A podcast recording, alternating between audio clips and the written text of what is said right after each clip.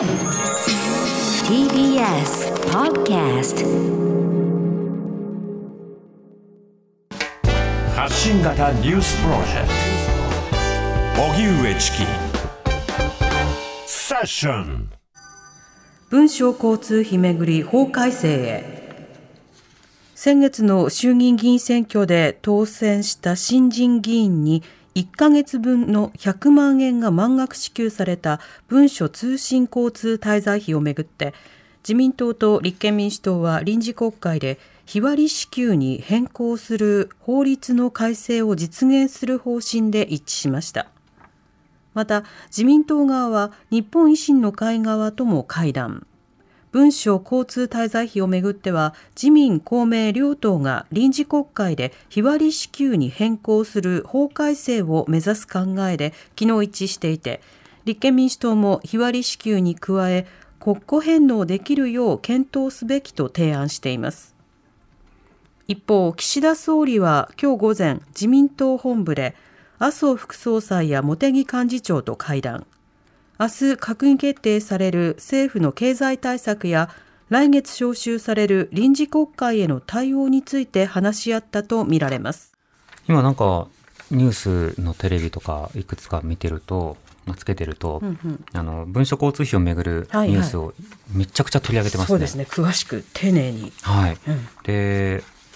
まあ、あの文書交通費の在り方とかを見直すっていうのはそれはそれでやるのはいいと思うんですけれどもあのじゃあその先にどういったようなそのお金の流れの透明化を図るのかとか、うんうん、どういった制度を作るのかとかっていうあのより大きな話と紐付けなくてはいけないわけですよね。まあ、こうやってその文書交通費というのはその多くの政党があのそれをこうこれまで受領してきてそれは維新も含めてですねあの受領してきたようなところがあったわけで、うんうん、あのそうしたの点についてそのどの政党がなんだろうクリーンなのかうんぬんっていうのは議論の指標にはあまりならんですよね。確かに。他方で今回あの気になる話がいくつかありまして一つはこういったその文書交通費をめぐる議論というのが、あのこれまでも例えばあの公明党とかがね、あの行ってきたりとか、うん、あのまあ、今回の前からその維新が行ったりとかという流れがあったんですけれども、はい、それの行く行くき先をどういうような格好にしていきたいのかということだと思うんですよ。うん、当たり前ですけど、あの政治にもお金がかかる。お金がかかるから、あの100万円を払うことがじゃあ妥当なのかそうじゃないのかっていうような議論って、この部分だけを見てみても成立はしないんですね。確かに、ね、100万円を何に使ったが重要なので、うん、その使い方を含めて議論することが妥当になるわけです。だから、あの総額を、えどうういったタイミングで割るのかとか、どういったものが公正感、公平感があるのかっていうのは制度の話をすることと、それが本当に無駄遣いと言えるのかどうかという話というのは別問題になるわけですよね。で、となると、誰もがその使途を確認できるような状況というものを作っていくことが必要で、今は例えばその領収書をあのしっかりと添付することを義務化していくというような、まあ、そうしたような方向性に変えることも必要になる上に、ね,、そうしたものを誰もが検索しやすいような状況、あまあ、添付されている画像云々だけではなくて、はい、データなどであのしっかりとファイルを吐き出せるような状況にしておきながら検証することができる、うん、まあ、そうしたような状況というものを作っていくことは、まあ、とてもさらに重要になっていくと思うんです。で他方で例えばその減らす一方の議論だけでいいのかというような議論も当然あるわけですよね。うんうん、あのどうしてそのこういった文書交通費などがこう支払われるようになったのか、まあ、その金額が上がり続けたというような点もある一方で、その政治活動に対しての一定の調査であるとか、あの適切な場所をこう視察しに行くとか、うん、まあ、適切な視察なのかどうなのかという、そうした質的な判断というのが出てくるわけですけれども。そうですよね。でもそうしたようなところを例えば削りましょう削りましょうの方向だけでいくと、まあ、あの例えば議員を減らしましょうとか、うんうん、給料カットしましょうとか、まあ、そうした話をしたりするとあの政治家の質というものをどう保つのかという話にもなってくるわけですよね。そうですよねその仕事の内容というか、うん、これは必要なんだっていうことがその領収書なり添付したら見えるじゃないですか。ですね。こういうお仕事してたんだ。あこういうことの立法のためにはここがここが必要だったんだねっていうことが見えることってね、うんなんか大事だなと思ってそうですね。見えるようにすること追いかけることができるようにすること、うんうん、まあ、さらに加えるならばその一定の金額を確保することによってあの政治家になりやすい状況を作っていくということも必要になると。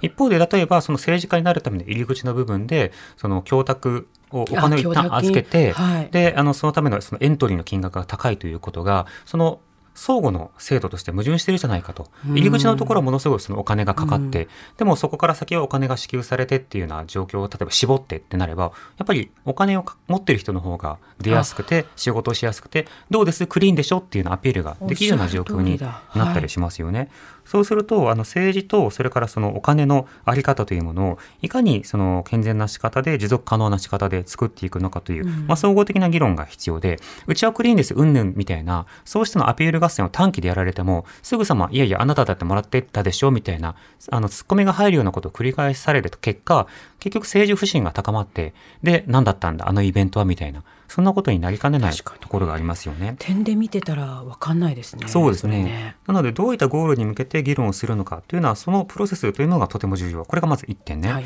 でもう一つが、この議論というものが維新から出てきたということが、持っている意味の一つとして、うん。あの、身を切る改革という言葉が好きじゃないですか。はい。がずっと繰り返してますよね。で、身を切る改革っていう言葉をね、繰り返す際には、その、いずれあなたたちも切るけど、まずは私たち切ってますからっていう、ある種のアピールとして、うん。身を切るっていう言葉がこの間使われてきてたわけですよ。例えば、小泉構造改革の時の痛みを伴う改革みたいなことを言った時に、ね。それに対して、いやいや、まずは身を切ってからでしょっていうような議論が、例えば当時は民主党系の議員から盛んに言われてたわけですよね。うんそしてその後、まあ、様々な事業仕分けなどが行われて、要は国の方をスリムにしましょうとか、国の無駄を省きま省きましょうと。でもその国の無駄を省いて、でも限度が来たならば、ようやく国民にいろいろお願いする段階があるのだという、ある種緊縮思想にのっとった上で、この身を切る改革というものが、かつてあの2000年代にはこう語られてきたという背景があるわけです。でもそうしたような中で、今他の政権などが様々な、まあ、脱緊縮、あるいは反緊縮、あるいは緊縮をしばらくは制限するという、そうしたムードになっているわけですよね。はいで、そうしたような中では、まあ、例えば、あの、国債というのは国民へのとか国の借金でね、みたいな、そうしたロジックみたいなものを控える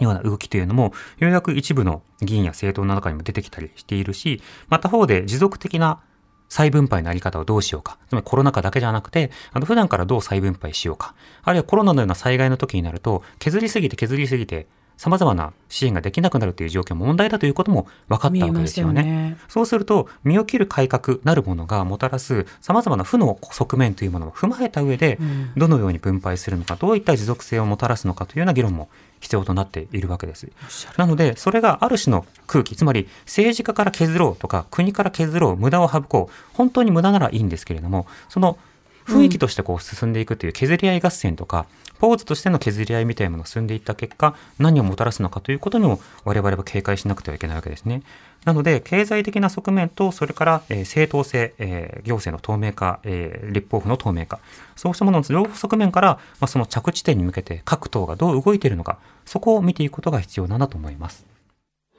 荻上チキ